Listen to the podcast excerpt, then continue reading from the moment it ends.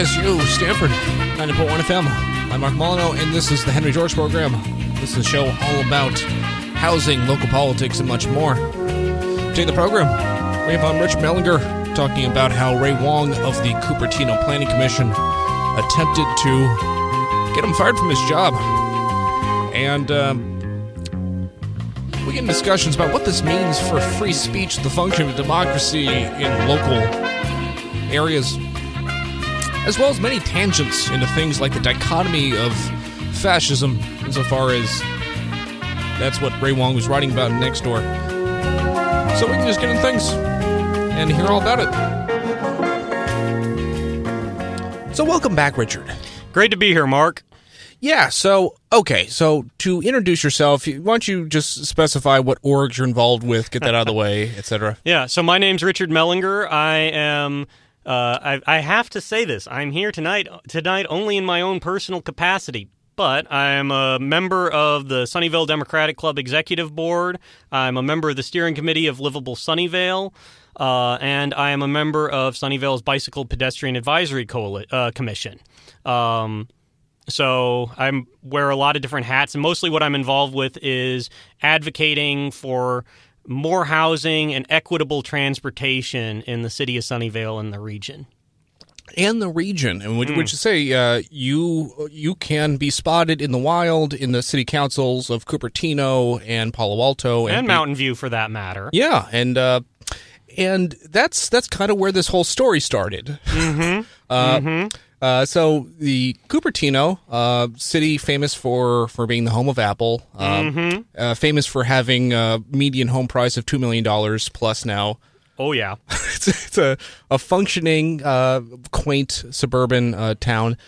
Uh, they have a planning commission. Uh, I was actually at the planning commission. Uh, I think uh, at your uh, you were you were bringing up the controversy over Kitty Moore earlier Yes. this year. And this is uh, so some background. Uh, last year in the election, Better Cupertino, which is the local anti-growth faction, and they've been around in one form or another for at least 15 years or so now. Um, they swept the board with the election and is one of these plurality voting systems where it's the top three candidates get on and they got their third candidate on the council by a margin of about 100 votes Yeah, um, and so now they have control of the city council it's and their first pretty much their first action in government was to repeal the city's code of ethics that seems weird. Yeah. it- I mean, that doesn't seem like a thing a normal place does. What was her what was, what was their state of rationale for this? So the code of ethics had been adopted in the fall of 2018 before the election. Okay. And the stated rationale was that the way this adopt was adopted had been improper, it hadn't been noticed correctly, there hadn't been enough time for community feedback, et cetera, et cetera. But one of the things that code of ethics said was that political appointments should not be used that uh, count, uh, commission appointments should not be used as political rewards. So what do they do as soon as they repeal the ethics code? they pack most of the boards and commissions with better Cupertino backers, in- including the Planning Commission, where they declined to reappoint the imp- incumbent Jeff Paulson and instead put on three better Cupertino partisans. Uh, that would be Commissioner Kitty Moore, now Vice Chair Vikram Saxena, and Planning Commission Chair Ray Wong. Yeah, so and I feel that's very. It seems like idealistic to feel like, oh, we can make it not corrupt. I mean, you're not gonna have like civil service exams to, to have commissions, No, but but at the very least, you can't boot incumbents for no stated reason. You perhaps. can well, an incumbent serves at the pleasure of the council. To be clear, and they Yeah. do not. There is no right to be reappointed as an incumbent. Uh, you have to compete against the other candidates in the field, just like everyone else. Um, but in general, especially for planning commission, planning commission involves a lot of specialized knowledge. You want to preserve that institutional knowledge as best you can. yeah, Uh, their planning commission in particular is hard. So the first thing that they do when they these new three new appointees to planning commission do uh, is they have to pick a new chair, and they remain. No one will second the nomination of the current sitting vice chair, Alan Takahashi, and they all vote for Ray Wang, and it gives the immediate appearance of a Brown Act violation that they discussed and pre-planned ahead of time. That well, so, so if if that's a resolution to appoint a new chair, and that should have been stated in the Brown Act, you or cannot. It, no, if they discussed it prior to the meeting among mm. themselves, that is a Brown Act violation. Sure. So it gave the immediate, uh, the way it was carried out gave the immediate appearance of a Brown Act violation. Are you sure they're not just like it's like great teamwork? It's like you just see someone and just in the moment, just. I'm sure they would say that. Yeah. Um. So these three, though, these three are real. They're, they're it's it's a real piece of work. Um, Vikram Saxena, like he he didn't know what a subdivision was. He had to ask the uh, city staff what a subdivision was in a meeting. City planning, insofar as it, it, should exist and is important, it should be done by skilled technicians. I have, in my experience in planning commissions, I don't tend to look at these people and feel they're experts. They seem like they're actually, a lot of times, fairly ignorant about a lot of stuff. You don't need to be an expert to be on planning commission but you do need to have a certain understanding of land use distinctions. And that's one of the reasons why I personally have not applied for planning commission yet because I don't feel that I'm quite there yet. Or yeah. I haven't felt that I'm quite there yet on some of the distinctions that are involved and they can get pretty fine. Yeah. And like that is that is one of the reasons why I said, "Okay, I'm going to stick to what I know and apply for the bicycle commission." Right? Yeah. And even that that's got a lot of technical details as well. But you have a lot of lived experience, which at least informs stuff. Right, and the scars to show for it. You have Saxena saying that, and frankly, that's the least offensive thing. You have Kitty Moore, who is appointed to their planning commission.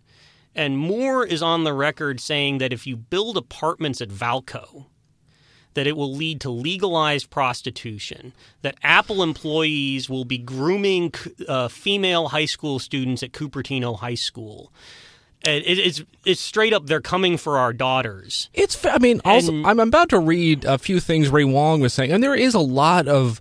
I, I think essentially right wing kind of fear of cities and blight. Yes. Uh, so Ray Wang, by the way, uh, I that's the latest. Uh... yeah. Uh, so I mean, that's I think we'll focus on for the next next bit here. Just I'll say this. Um, in my personal opinion, probably the worst Twitter account I've ever seen.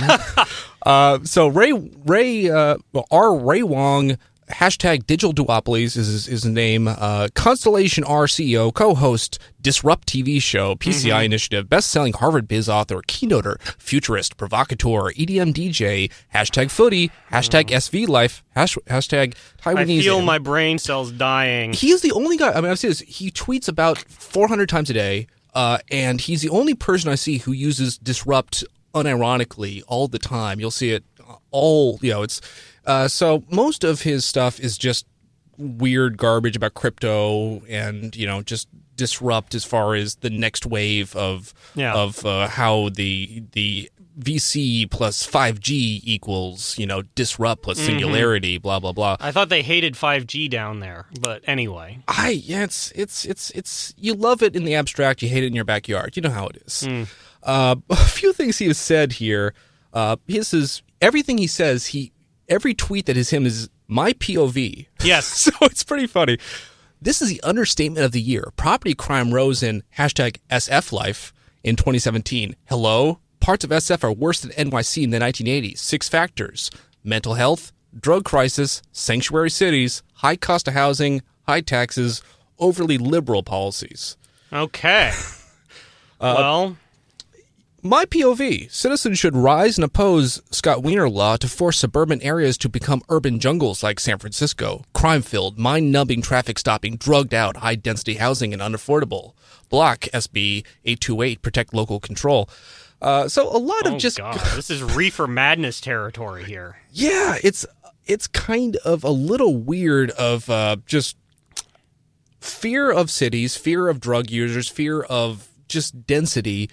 I mean, tinging all of this, there's this sort of thinly veiled uh, xenophobia. It's not exactly racial panic, but it's like this fear of the out this outside horde that is going to come in and destroy our communities. You've got it with Kitty Moore talking about you know uh, these insatiable Apple engineers. You've got it with uh, Steven Scharf saying we're going to build the wall and San Jose will pay for it. This you is the got you got it you got it with these quotes from uh, Ray Wang. Yeah, I mean, it's the one tying thread is that other people are scary and bad. We must stop other people from existing near us. Here's one more on the sanctuary. Th- well, don't assume that then. Smiley face. Sanctuary cities enable crime. High density of SF, not that of LA or London or other countries, but still top 50 in the world, add to crime. That's a fact, not made up and racist. Who commits crime in Hong, uh, Hong Kong or Mexico? People. just like an Okay. an- I mean, it's almost antinatalist. He just feels the problem is people. We just need nice. You get that though. You get that from some of the from some of the NIMBYs around here. Yes. It would be okay. We, we just need to stop having kids. Malthusianism is running wild around here, and it's really just all we need is what we know works is low density suburbs. What is the threat? People. We need to stop people. Right. As if if you don't have a backyard, you're just going to suffocate. Like you get this idea that somehow without a backyard, you're literally not going to be able to breathe. And in fact, what we know is that what stops people from being able to breathe is you know car emissions. But Yeah, I mean, and that is, I think that is, in my mind, what is, without a doubt, the role of our city planning commissions is to accommodate growth. Not to say growth, not to deny it, not to stick our head in the sand, but say, when growth happens, what should we do? And that's when I spoke to Ray Wang uh, at this planning commission, I was uh, reading a few of the conclusions from, I think it's an interesting book, uh, Alain Bertaud, uh, Order Without Design. Uh, he's bridging urban planning and urban economics, saying that we should couple planning with looking at land values. We should I have this. What is the role of a city? It's to uh, allow for transportation to run effectively. It's not to treat people's disamenities and Right. to try to resist them. Um, and I just feel that Cupertino, in no uncertain way, is saying people are the disamenity. The role is to oh, get. absolutely. And he came up to me afterwards. We were, we were talking, and he And came to Chairman both- Wang. Chair Wang. So Chair That's the style guide. uh, Chair Wang uh, came up to me and uh, said, like, well, it's very nice to think about this, but it's outdated. You know, we we have disrupted our cities. Autonomous vehicles are going to disrupt everything. The hyperloop's going to disrupt everything, and this idea of density is antiquated.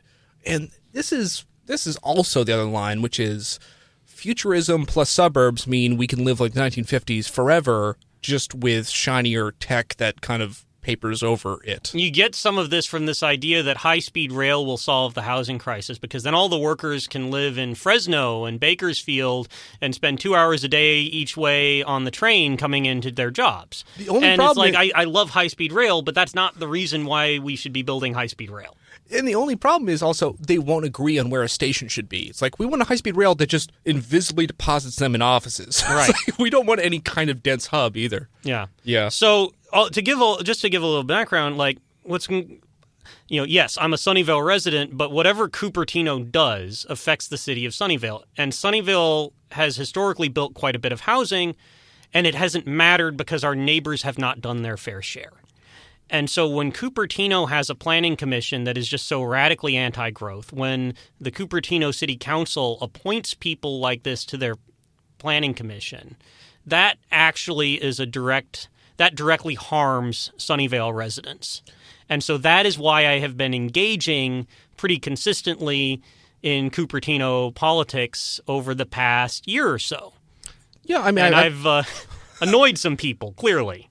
yeah, I, I feel was it wrong to say there's basically three choices and they're not exclusive. You can say local control works, let every city do its own thing, and they will figure it out. And local control, independent, you know, cities just trust trust the process. Second one is work regionally. People should work with their neighboring cities and get them to not hurt them, you know, because there is effects. There's certain effects of if a place has a lot of uh, office jobs and is not housing them, it tends to affect your housing stock, mm-hmm. scarcity in your place, traffic, et cetera, et cetera. Right. And that's why Cupertino, some would say, was is a bad citizen. Three is don't work directly locally, but look at the supervising system at the state level, which ultimately controls zoning and power, but has mm-hmm. delegated to cities and say maybe it should pull some of this power back. And I think a lot of people are doing, you know, working the state level and working locally. Uh, Ray Wang is, is very much on the record saying local control is sacrosanct. Uh, he endorses the Redondo Beach uh, initiative. You'll have to familiarize me with the Redondo Beach Initiative.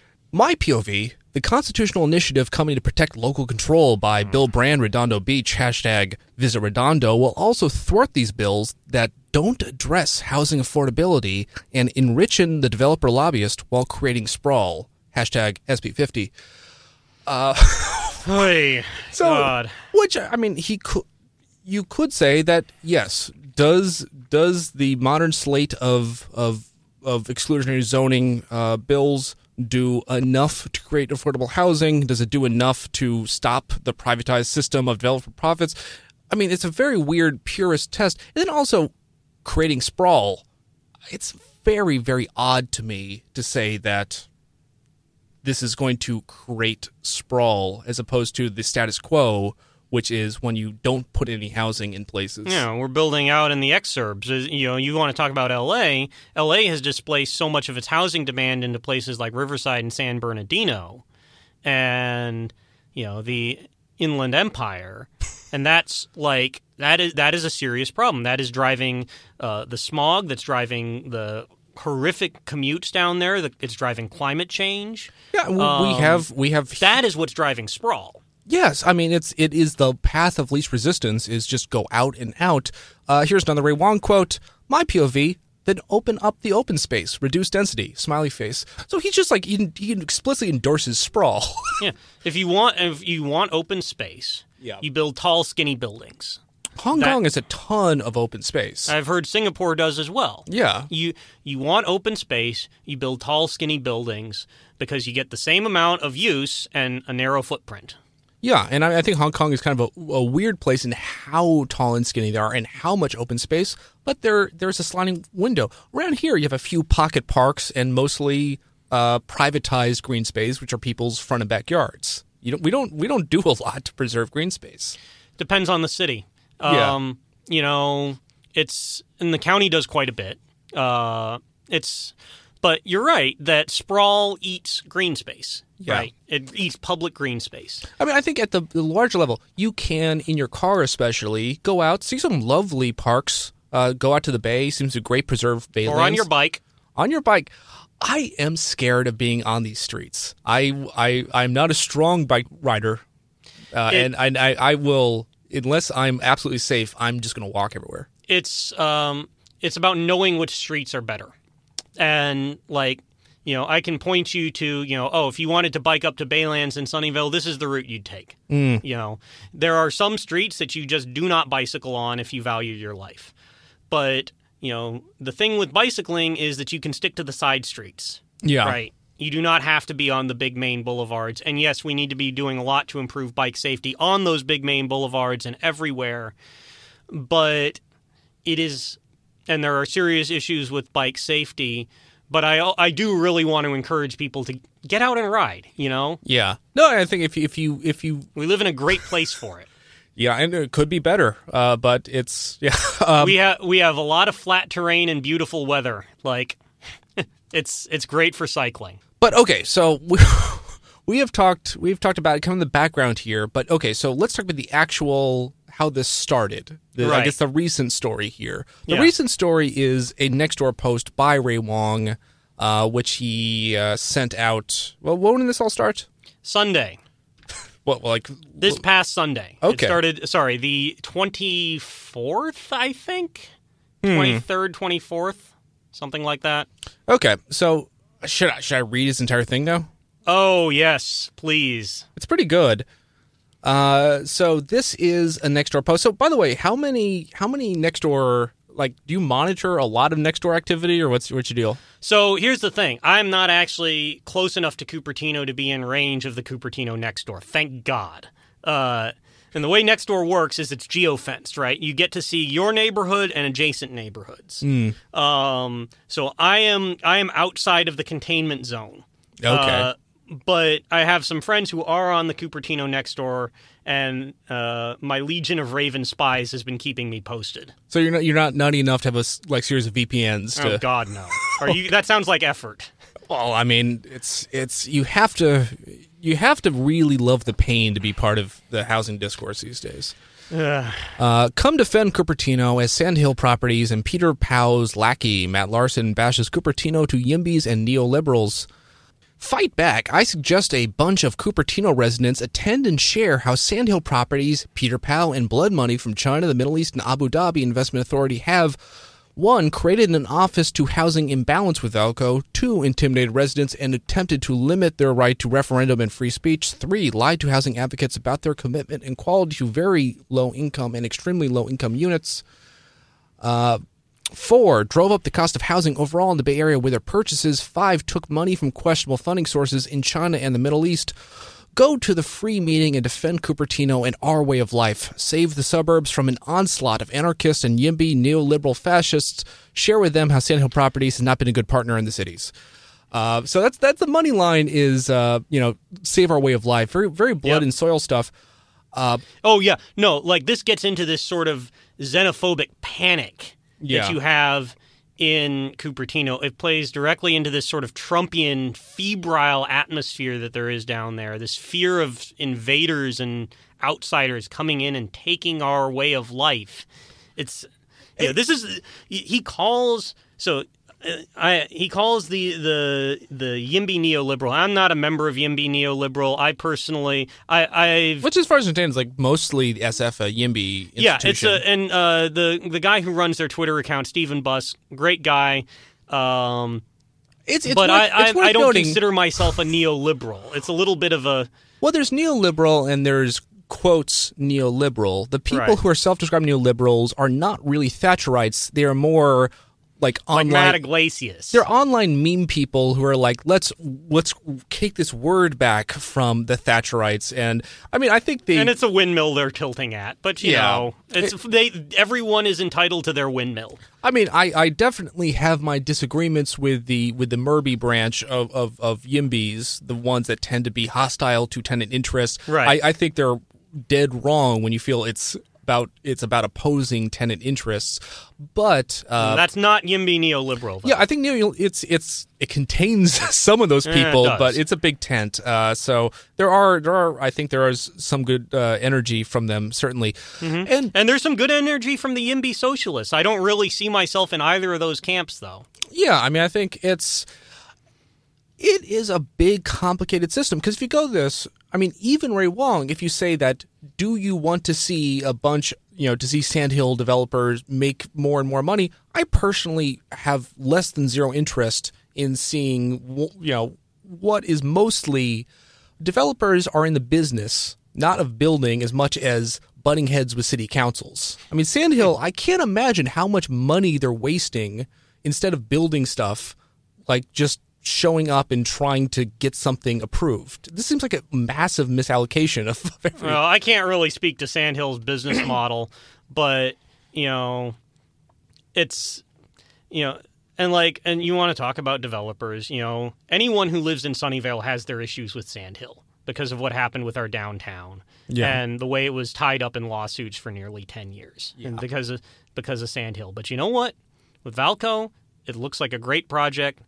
2400 units of housing that's that actually makes a difference especially with 1200 affordable And I, I think this is the main thing of we are facing, at least in the short to medium term, a series of alternatives. And the alternatives are unfortunately constrained. If you say that we don't want Sandhill to make money doing this, what is your alternative? Is the alternative to see if you are like left winging to see it be massive social housing? Because I'll say this. Is Cupertino is 100% not going to get in the municipal housing business. That is something they are they are And, and to be clear, with this, the way the state tax structure and the Constitution is set up, they basically can't. Yes, and uh, and Even if they wanted to, they can't. and if they want to, they can't. And even when we do it the way we do it now, which is we have affordable housing bonds that go into affordable housing nonprofit developers who build, you look at the map, they get built in San Jose and south towards Gilroy. Very few in Santa Clara County end up in Palo Alto, Mountain View, uh, all through Cupertino. That has to do as much with how expensive the land is, and as it does with any council policy, though. That's but a- like coming back to this, so like Wang's whole discourse here Yeah. like that they're these anarchist neoliberal fascists. i mean let's let's just separate out how absurd the idea that you can mix anarchist liberals and fascists into a single pot Well, so what are you? Because I mean, I'll raise my hand. I'm an anarchist. uh, So you must you, I am you must be a neoliberal fascist then. no I, I i i consider myself to be a progressive liberal yeah. Let- let- that that though that discourse is just like that that sort of like we're defending our our sacred blood and soil like you put it against these horrible outsiders that's actually fascist discourse this is like fascist rhetoric 101 what what Wang is doing here Should everyone put a because there's a recent episode where I had Max Kapczynski on, and we talked about whether it's fair to call people fascists. Because I've gotten blocked by Save Marinwood by calling a fascist online, uh, the Marin County NIMBY. Uh, how do you define fascism? Oh God. So uh, okay, that is talk. Uh, that's a show in itself. So I did a master's in European history in a past life, and you have to understand that one of the almost parlor games for European historians is how do you define fascism? Sure. And so communism is dead simple state ownership of the means of production. Marxism Leninism. Uh, there's a vanguard revolutionary party that will implement the dictatorship of the proletariat and get us to the stateless future. Uh, Stalinism is we will kill anyone who disagrees with us on, in getting there. Right? The, there is these sort of well defined characteristics that you can taxonomize communism, socialism, liberalism, because they're these sort of coherent, enlightenment derived ideologies. I would say that the big tent. I mean, you say like people say true communism is the dissolution of the state. But yeah, but, uh, details. The point is that there is like there are like some relatively short, succinct definitions that you can use to define and char- characterize these movements that the adherents to the movements would mostly agree with. Right. okay, Conservatism is this sort of inchoate force. Conservatism is about ranging from a skepticism towards change to an outright desire to roll back the clock, right? And so that is inherently dependent on whatever the current circumstances, place, and time are. Yeah. It's not a coherent ideology. Fascism. Fascism is a very weird creature because fascism is a deeply, it is a capital R romantic approach to the world. yeah, It views the world as this great struggle. But the problem is, it's not an ideology at all. It does not embrace sort of philosophical rules of right and wrong, of logic. It is, in fact, inherently irrational. It is. It has been. Uh, Mussolini said it was anti-liberal, anti-conservative, and anti-socialist. Well, what the hell is it then? I mean, I feel like if Um, all things that are like the the must have illiberalism, the idea of the romantic spirit, you know, tr- Sure. running running wild. It seems like is there any fascism that that does not have that feature? Uh, the issue is there are plenty of not fascisms that also have that feature. And this is the problem. When you start trying to categorize it, it's like trying to pin down jello. Yeah. It's very, first off, every national fascist movement is different because, like conservatism, it's uh, shaped by national character. It's explicitly aimed at preserving or restoring fa- uh, national character. And so trying to pin down what's called the fascist minimum, you end up just going in circles. Um, the one I like, I believe it's Griffin. Uh, it's either Paxton or Griffin. I'm escaping. It's palingenetic ultranationalism. Some ten dollar words in there, but the idea is, so there's not all ultranationalists are fascists. Yeah, What distinguishes fascism from other forms of rabid nationalism is the idea of the palingenetic myth. What does palingenetic means? It means rebirth. The fascist is calling for a rebirth of the nation. The nation has fallen. It has been degraded by some sample groups here foreigners, liberals, socialists, homosexuals, Jews. Uh, the classic example of this is the stab in the back myth in Weimar Germany, right? We didn't lose the war, the liberals and the Jews betrayed us. there's a Right. cer- certain sense of yeah, kind of kind of purity, and, right. Yeah, We will purge the nation of its impurities and restore a, a golden age that is a fusion of both modernity and tradition. It is not just turning back the clock. It is a specifically a fusion of modern technology with this idealized national character. Is, is this in your mind? Is this just nationalism cranked up, or is it a different kind? Because in my mind, I feel like nationalism at its as, at its core is about we are a type of people which is different than that type of people. No, it is not just nationalism cranked up. Remember that nationalism starts as a liberal movement. Okay. I think pragmatically, I would Na- say nationalism in the 1840s is a liberal movement. they, they were certainly an allied ideology at the time. I would say tru- the truly radical liberal thinkers have even moved past that and have said that it's very hard to separate the egal- Oh, long international egalitarianism. long, long since. But you see shades of this old liberal nationalism, for instance, in Elizabeth Warren's platform, right? You Yeah. know, bringing jo- bringing good paying jobs back, right? That sort of thing. it's certainly practical It's politics. Not, you wouldn't call it nationalism these days, but it there are shades of that. So no, fascism is not just cranked up nationalism. It is a very specific kind of nationalism. Yeah, Right. It's, it's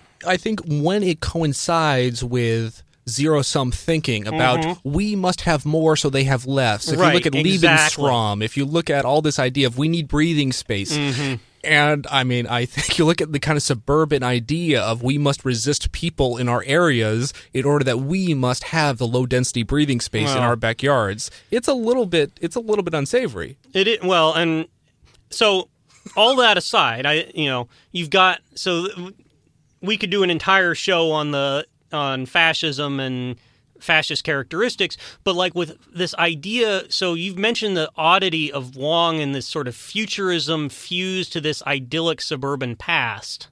Yeah, I'm not going to say he's a fascist, but that's actually the sort of imagery and aesthetic that actually bleeds in is is very common in fascist rhetoric. About moving forward, but doing it through a kind of nostalgic lens. Right. of- it is this fusion of modernity with the idyllic past and combined with this deep hostility to outsiders. So I, I I will say I just want to like have one one critique is uh, someone who says you mean neoliberal are the real fascists because fascism is the consolidation of state and corporate power. This is one political thinker uh, online on Twitter. uh, twitter.com political this so the old school marxist approach to fascism so right uh, is that fascism is a movement of the capitalist classes to suppress and co-opt the working class Sure. and it comes out of a crisis of capitalism Yeah. and my personal attitude towards all these different def- attempts to define and pin down fascism is it's like Plato's cave. Everyone's getting it, getting the shadow from a different angle, and there's a grain of truth in all of it Yeah. um, saying Yimby lit neoliberal are the real fascists is uh, kind of ridiculous when they're talking about free movement of peoples and uh, you know internationalism and taking down borders. Like that's a little calling that fascist is a bit of a stretch to me. Well, I mean, I, I think my what I've said in the past is like I think fascism is vigorous state action to protect the powerful is at least one component of it. I think yeah, a there's bit lots of different forms. That's authoritarianism Yeah. in general. I, I can agree, and I think maybe is it wrong to say maybe it's not use, super useful to use the word fascist, and maybe we should take a step back, everybody, from it. yes, it's wrong to say. yeah, Uh, in the uh, the local level, I think it's perhaps not particularly useful. When you look at what's happening at the national level, when you look at what ICE is doing to children, uh, you look at the concentration camps that are being run on our southern border. Yes, fascism applies. there is, but there, There, the word fascism absolutely applies to what Trump is doing. There, but there is this whole no true Scotsman thing, which really sets people off. Like for me, saying that I believe that Tim Redmond is essentially a right wing thinker in the way that he wants to protect his living space and keep people out of of SF, even if it means. Uh, you know, internal passports, and people say, "How dare you say he's right wing? Trump is right wing." And then you have uh, people saying Trump is running concentration camps. People say, "How dare you say they're concentration camps? The Nazis ran concentration." And like, you can always say, you know, you can just be outraged. You're using your Oh, word yeah, yeah. incorrectly. Well, And I mean, I think that from both of us saying people tone policing upon the concentration camps at the southern border is morally outrageous. Mm-hmm. And but other people say, you know, and I would say the tone policing of of me talking about the housing discourse, I would say everyone from their own perspective says like I'm doing the good tone policing and you're Uh, doing the- so for me, it's not tone policing. It is me as like my background in history saying you know, it's really hard to actually. It's, it's such a hard term to pin down. It's just difficult to use correctly, and it's difficult to apply. I would say it's certainly scarier that Trump actually runs the U.S. military, whereas Cupertino City Council doesn't have its paramilitary force. Yeah, not even their even their police is contracted out to the county.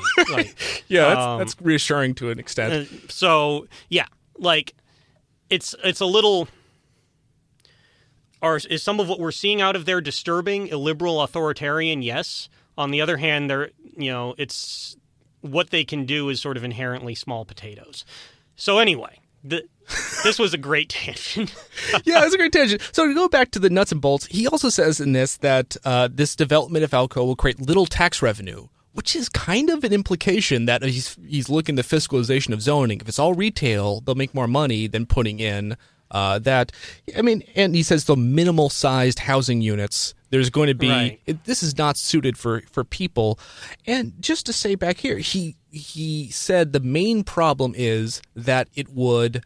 Uh, it would still have more office units than housing units. But the original plan was all office, no housing. So it's just very weird to, to say that the most that people could put in housing is not good enough as a reason to go back to scratch. Well, and the Cupertino City Council actually just repealed a plan that would have had more housing and less office, and some major community benefits for the city as well. yeah, So for them, to, he's he's talking out of both sides of his mouth. it, it's it, it's clearly bad faith, and uh, but in any case, it's it certainly set people off just how weird it is, and this was shared online, uh, and that that set off more things. Just tell, tell more of the story. So okay, so I saw this from the Yimby neoliberal account, which I followed, and so I'm like, oh god, this is ridiculous. Yeah. and it's Sunday afternoon. I'm having a lazy day, and I just like take 30 seconds and write a throwaway tweet about it. So you so you were not the originator of the Nextdoor quote. Someone else. Yimby Neoliberal tweeted out all this stuff. Okay. All these quotes. And I'm just like, because, uh, like I said, I'm not on Cupertino Nextdoor, thank God. I don't see what happens there, So your passenger Um, pigeons also went to Yimby Neoliberal and got them to tweet it. presumably. Sure. Okay. Um, so I tweet out this. This unhinged rant from City of Cupertino Planning Commissioner at R Wang Zero. Uh, given these comments, I think it's clear he cannot deal with the Vallco project impartially and needs to recuse himself from anything to do with it. Because this has to, you know, his comments about blood money, his comments about uh, all, you know, that his opponents are fascists, that uh, just all these, you know, drove up the cost of housing, lied to housing at everything he's saying about Sand Hill. So, as a planning commission, you have quasi judicial authority. If you are, if you are, have prejudged a matter, and you, and he's clearly demonstrated he's prejudged it, yeah. you have to recuse yourself. So, I tweet So- this out. So I, I feel there's two things to recuse yourself. Uh, clear conflict of interest, which is fairly narrow in the way it's taken Mm-hmm. now, and then prejudging. And the rules are different whether it's qua- uh, quasi judicial ruling or not. Okay. right? Uh, and the, it's stricter if it's a quasi judicial ruling.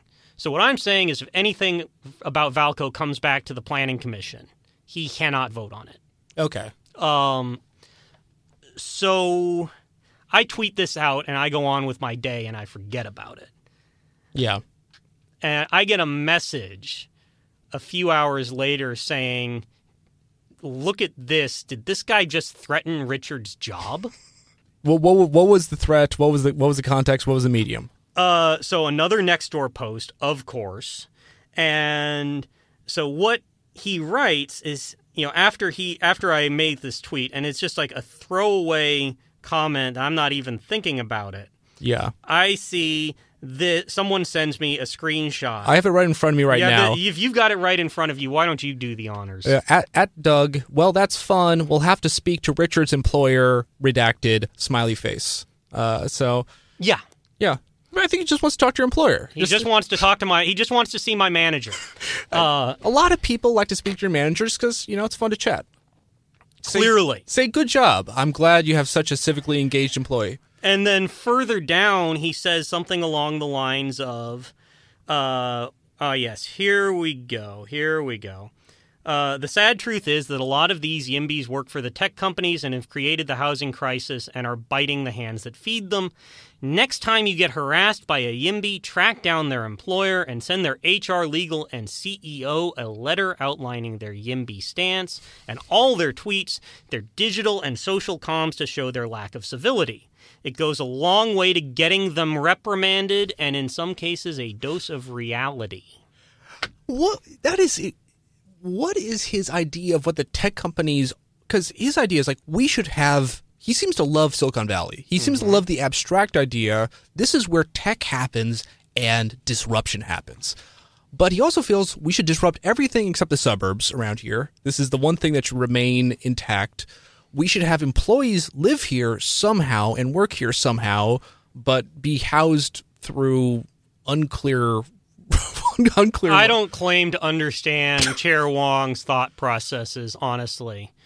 But, you know, seeing this, yeah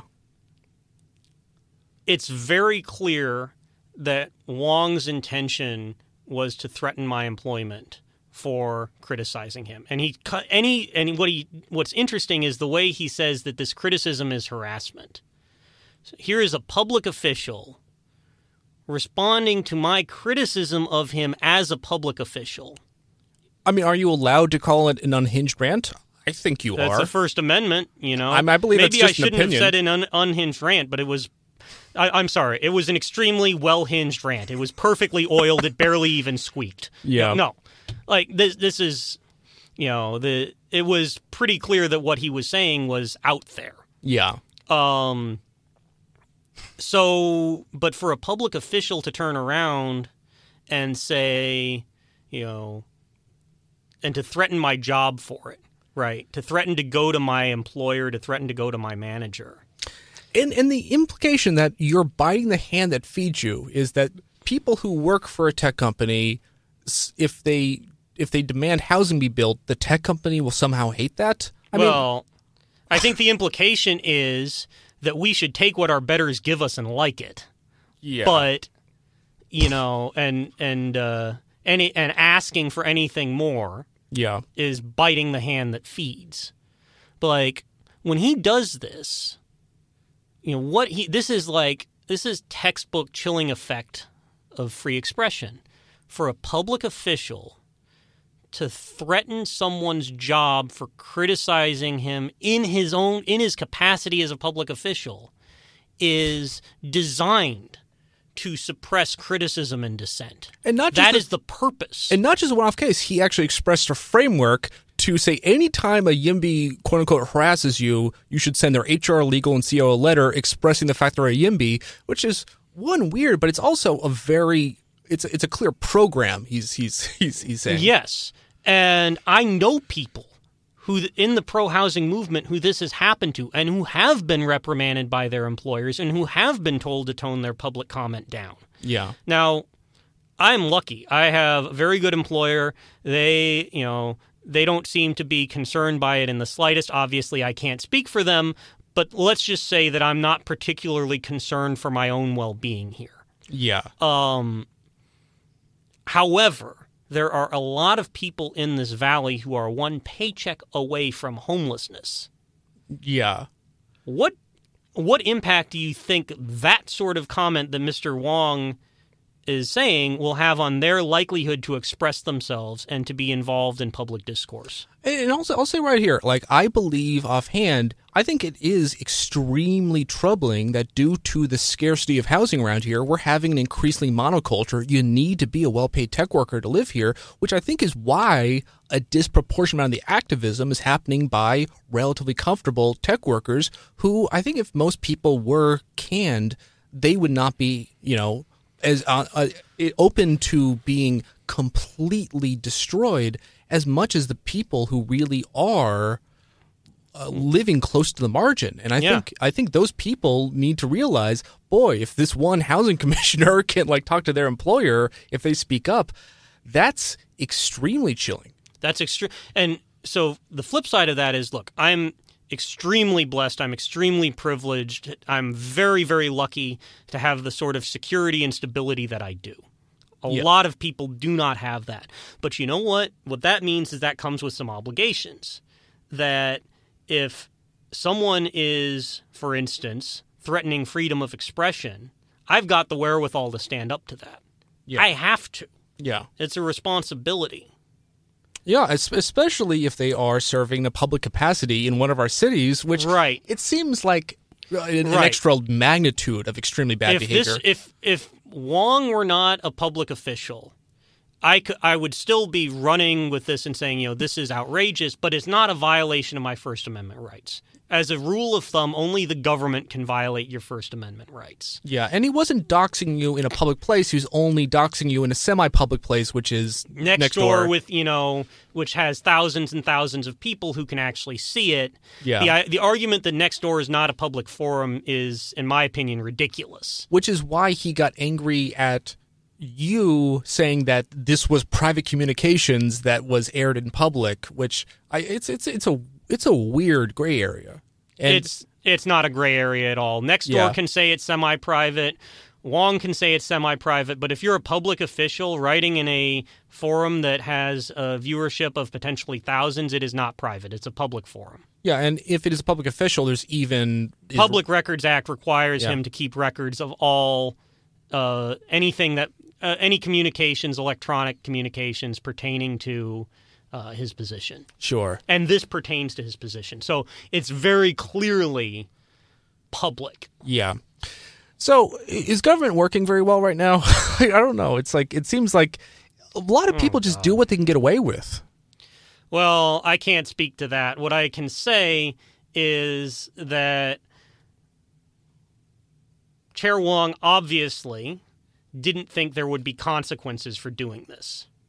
Sure. And, you know, the story, you know, the story has since been picked up by the Mercury News. Um, they ran a piece on it, I believe, Tuesday evening. Uh, they ran an editorial yesterday saying that he needs to apologize or resign or Yeah. be removed. Um, and you know the story has legs, as they say, sure and that's good. yeah That's good because it is a very dangerous. It would risk setting a very dangerous precedent for us to say, oh, you know, public officials. It's okay for a public official to threaten someone's job for criticizing them. yeah Um, so I sent a letter to Cupertino city manager about this.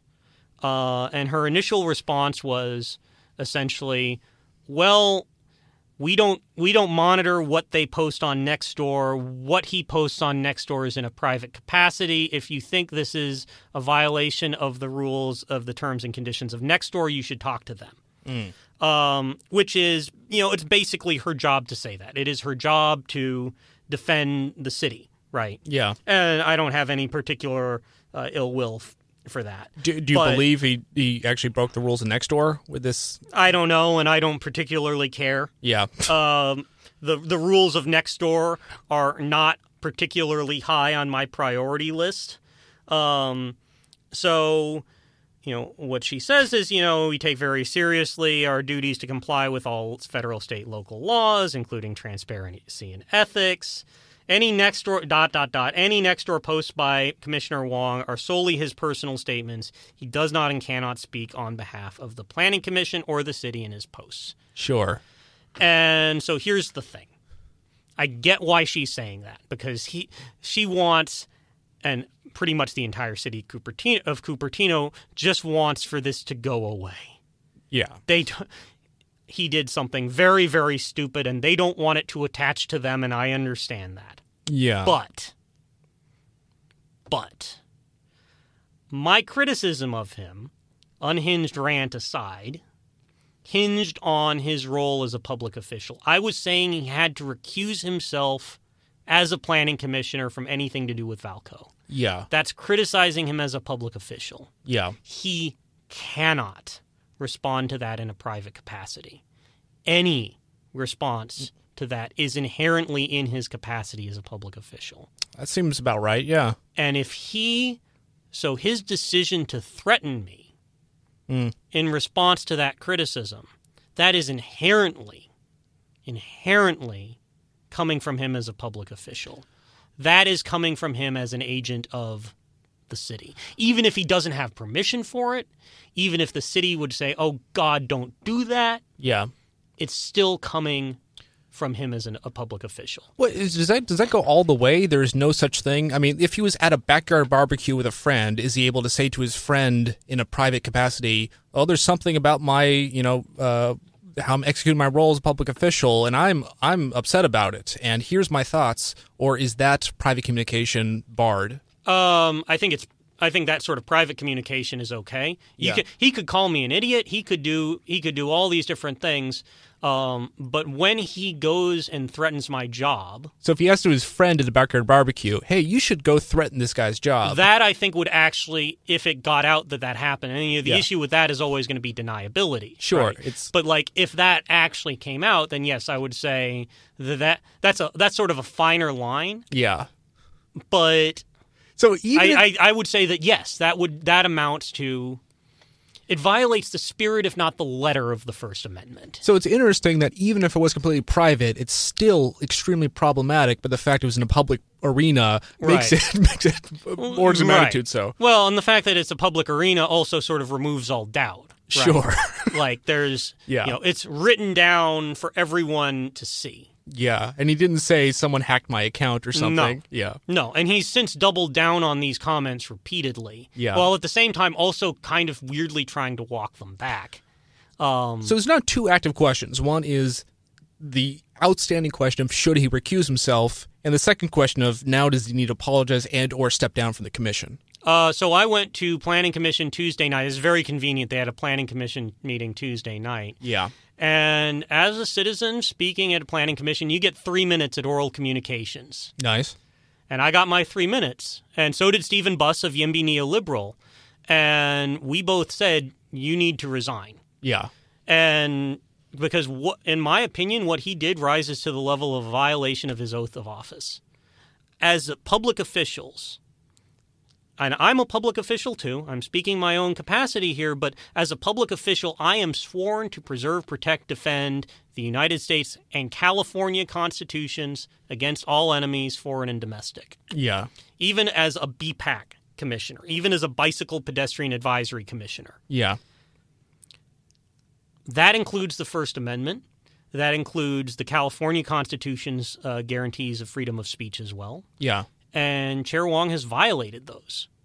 Chair Wang has violated the Constitution. He has violated my First Amendment rights, and what and while or he has attempted to violate my First Amendment rights. Yeah.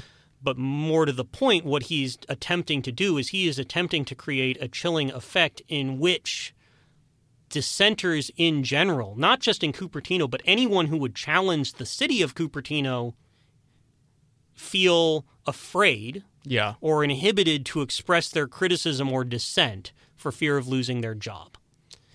That it is a violation of the First Amendment. It's a violation, uh, in my opinion, of the Tom Bane Civil Rights Act, uh, California Civil Rights Act. Yeah. It's violation potentially of federal code, of ethics gu- guidelines. It's it's And pretty outrageous. And I'll say this I mean, to kind of go off on a tangent, the fact that he tried to threaten you through your employer is a bit goofier and long. Like, it's it was less likely to succeed as much as because labor law is stronger than tenancy law. If someone says, let's find their landlord and get them evicted, I mean, that's that's incredibly threatening, which is why uh, many people are trying to push for uh, bills that actually would stop tenants from being evicted for political reasons. And that's, that's really important too. It's absolutely important. And I think if you look at the kind of fundamentals of what we need for a safe democracy in which both homeowners and renters can speak their mind,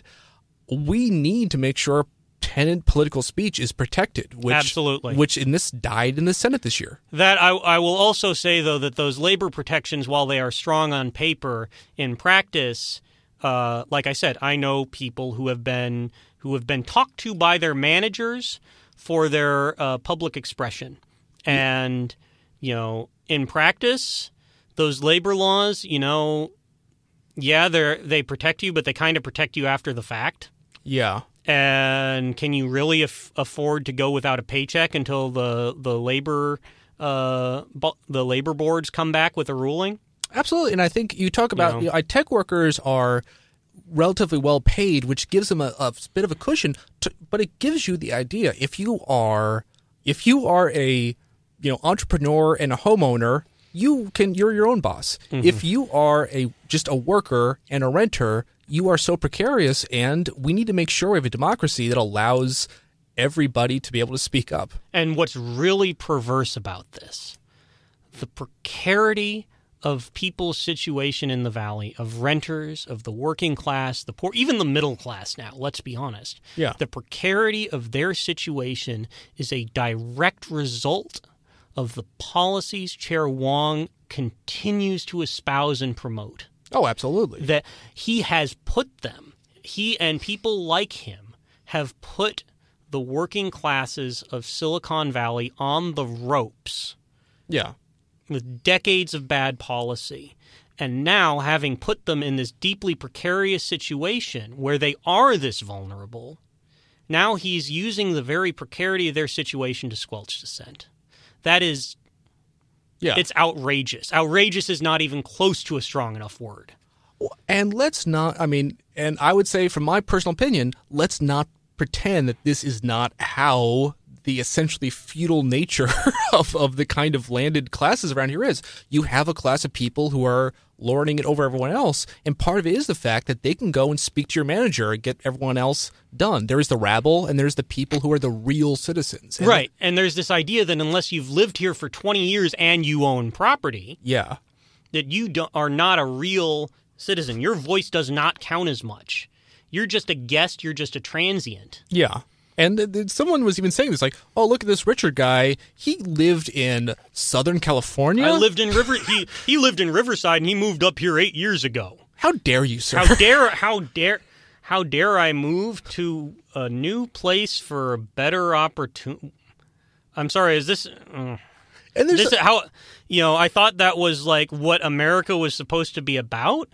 and there's know- multiple levels of weird of weird uh like what what is the idea of of uh, how people should be able to migrate because you get some people who are like I am for protecting uh you know migrants internationally but I hate transplants you know Yeah. get the tr- and these are people who actually say this just outright it's weird you have people like Ray Wang who says I support the migrants who do it legally from Taiwan like my family but those illegal immigrants they're actually the problem which is So you have explicit right wingers like Ray Wang, Yeah. but then you've also got uh, what you might call the the progressive NIMBYs or the pseudo progressive NIMBYs, who are like, oh, you know, they've got the nice sign on their front door saying "refugees welcome," "we support immigrants' rights," yada.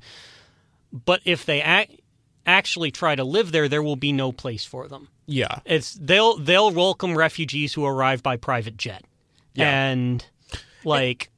And you could say that they could say, "Oh, if we did create the perfect system to create extremely affordable housing, and and we just need more of it," but they are doing absolutely nothing to actually make such a subsidized affordable program happen. And No. in fact, you know, in fact, will put no political energy into No. changing the system Right. of essentially privatized, uh, you know, houses with a completely negligible amount of subsidized units as it is now. And this is this is fine to them. The system is more or less working and they will express outrage if you build more market rate housing, but they will do nothing to do anything except pro- protest market rate housing. Right.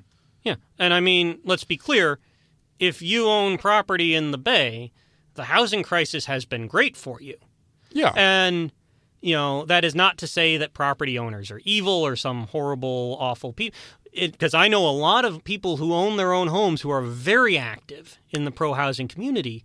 But the fact is that housing prices, that the cost of a home grew 30% from 2017 to 2018. Things have tailed off a bit since then yeah.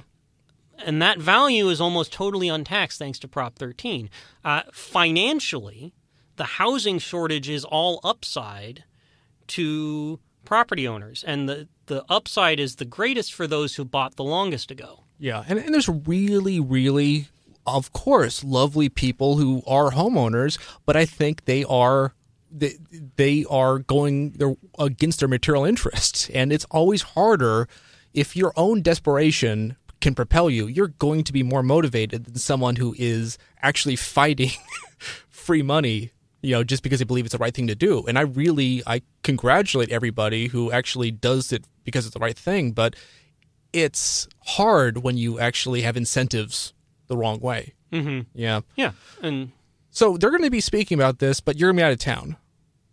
right. So uh, Chair Wang has continued to sort of uh, go off, go off on Twitter. Or, or on Nextdoor, excuse me. Okay. Uh, he's blocked me on Twitter, which also, incidentally, courts have ruled is unconstitutional.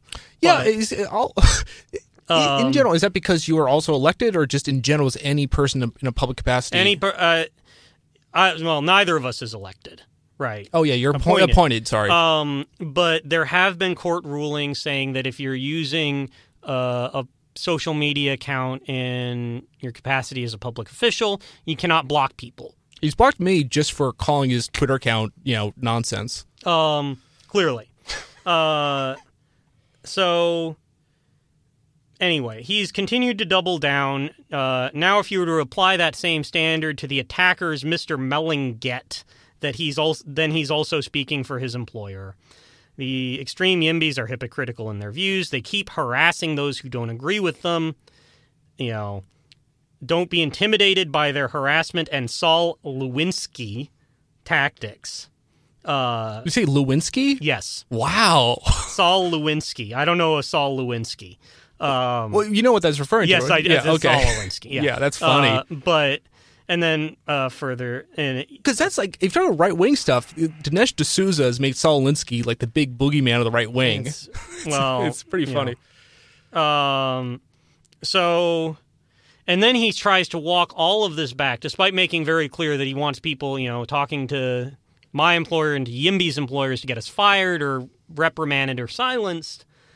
Uh, that's the disconnect. I only suggested that we contact Richard's employer. The reason to connect with the employer is that he has an opportunity to have them contribute to a housing trust or other mitigation program. Say it was just a big misunderstanding. a big misunderstanding, you know, and he only mentions this after he gets reamed in the Mercury News for it. He just Um, wanted to talk to your employer about getting you a nice birthday cake. You know, it's just Right. he was just so thoughtful. So, you know, so the the Mercury News editorial was like uh, say he's tried to walk this back. Yeah, right. Yeah. Was their exact quote. Yeah, right. And that's I got to agree with that.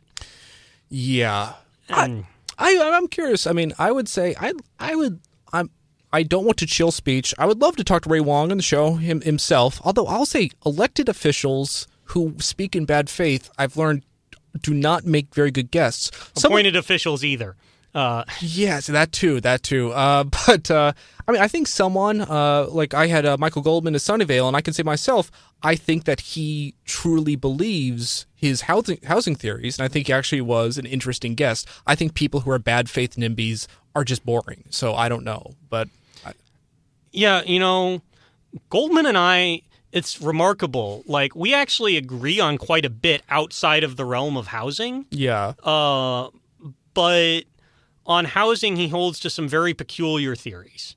But, he holds to them sincerely. Yes, he I- believes them to be true in his heart. I want to find as many true believers out there, even if I am 100% opposed to them. I want to just, if someone is just a bad faith, you know, bully in the city, mm-hmm. like I, I, I've, I have no appetite for them. Yeah. Yeah. Well, so, you know, on top of, you know, the chilling effect stuff, you know, what, for him to now publicly lie about it, that's unethical.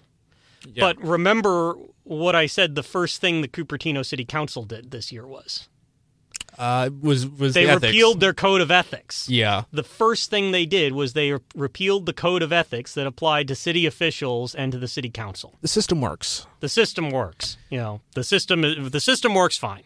Um, So I guess we'll find out how this how this all will go in the Right. meantime. So, uh, so So- what was what's what's the date one more time of this thing? Oh yeah, so that's the the next thing. There is uh, the agenda has not been confirmed yet, has not been posted, so we're not sure that this is actually the case. But Cupertino City Council has called a special meeting on July eighth at five thirty p.m. and the I suspect strongly that's to deal with the uh, issue of Chair Wang's comments and the exposure that the that it has put the city at risk. So not, at, at the point of this recording, they've not set the agenda yet. uh, not that I've seen. But because of the Brown Act, it will be up. It will be up at least seventy two hours prior. Gotcha. Um, so I am going to be in Ireland for a work trip, naturally. Um, so I'm not going to be able to be there in person. I think but- he was trying to help you out by getting you fired, so you'd be able to be around for the uh, for the July eighth thing. Um, it's just, it's something else. It's really the the whole experience has been surreal, honestly. Um, but I've got to, you know, it's it. I'm I'm sorry. This behavior is just unacceptable from a public official. For a public official to threaten freedom of speech, he he has to resign, and if he won't resign, he needs to be removed. And it is in the Cupertino City Council's court now whether to do that. Of course, he donated $500 apiece to uh, Vice Mayor Chao and Council Member Willey in their ele- successful election campaigns last year, and over $5,000 to the failed uh, attempt by Better Cupertino in 2016 to uh, rezone Vallco at the ballot box. So we'll see if they're willing to actually consider the implications of what it is that he's done. Yeah. Well, big, picture, uh, this is kind of, I feel, naturally what you get when you have a body politics like Cupertino, which serves its its homeowner, you know, kind of normative class of the ruling power, and you might get rid of a bad egg here and there. I I'm skeptical whether you'll get very much happening until you really defang a city like Cupertino through more uh, more powerful means or align the incentives of how a city has to change uh, through things like Prop 13 repeal. on some level. yeah, But I want to say this: like, it is a very, it would be very dangerous for the precedent that a public official can threaten a private citizen's job yeah, for criticis- for criticizing him to stand. And while you're right, this may not produce structural, deep structural change in Cupertino. it's still important. It is vitally important, and it is it absolutely this cannot be allowed to stand, and it's a very salu it it will be a very salutary lesson for the Cupertinos uh, elected and appointed officials to understand that no, you act there are there are rules, there are lines that you do not cross. Well, well, well. Uh, I guess we'll have to wait for the next chapter update of, of how this all uh, Oh, rolls yes. out. Uh, in the meantime, uh, yeah, well, we'll have, I hope to be back to talk more about uh, Sunnyvale in the in the future. Uh, but for right now, that's another page out of Cupertino. Always, always fun stuff. All right, well, thank you very much for having me on, Mark. I really appreciate it. Yeah, it's a lot of fun. So, so until next time, we'll see you around. So that was Richard Mehlinger talking all about the episodes with Ray Wang at the Cupertino Planning Commission. This episode of the Henry George program and all previous episodes can be found at the website seethecat.org. This is a presentation of KZSU Stanford.